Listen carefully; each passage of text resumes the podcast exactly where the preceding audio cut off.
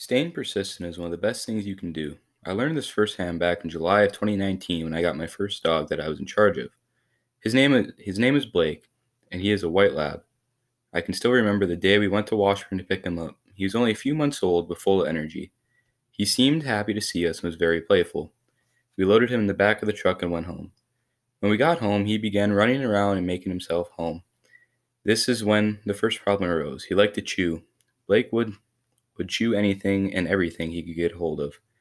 And he, I decided it was a it was time to begin training him, starting with getting him to stop chewing.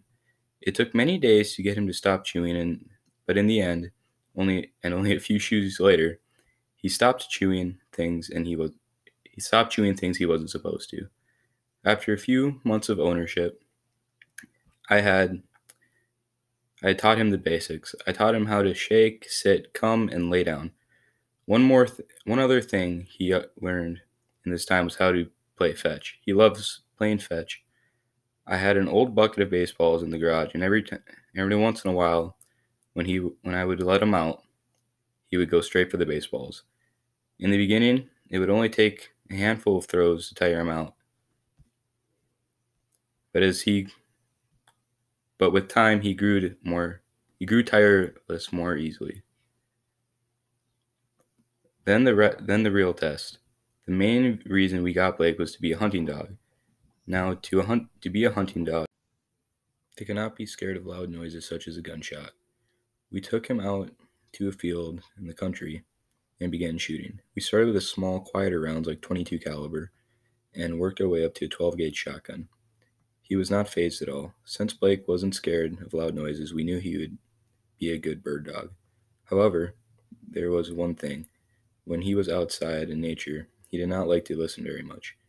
He would run off a little ways and would and I would yell for him to come and sometimes he would and other times he just ignored me. But I stayed persistent and eventually found out whistling worked extremely well. With all that I had done to get him ready for the hunting season, I was confident that he would be ready to go.